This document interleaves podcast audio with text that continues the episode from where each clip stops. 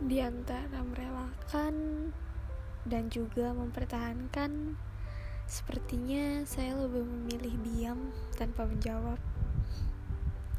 Saya tahu dua pilihan tersebut mempunyai resiko besar. Maka dari itu, saya hanya memilih diam.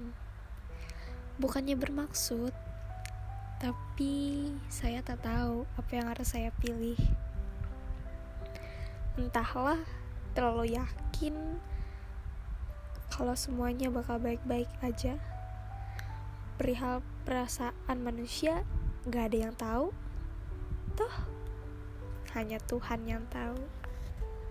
Saya ada bilang kan, kalau melepaskan dan mempertahankan ada risikonya kemungkinan aja resiko merelakan adalah kamu butuh waktu untuk benar-benar ikhlas.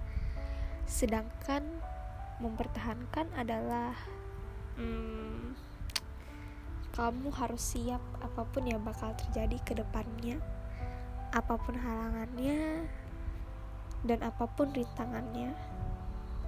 Saya nggak bilang kalau merelakan itu lebih mudah enggak tapi ada kalanya kan kita harus merelakan sesuatu hal yang menurut kita sangat amat penting. Perasaan contohnya.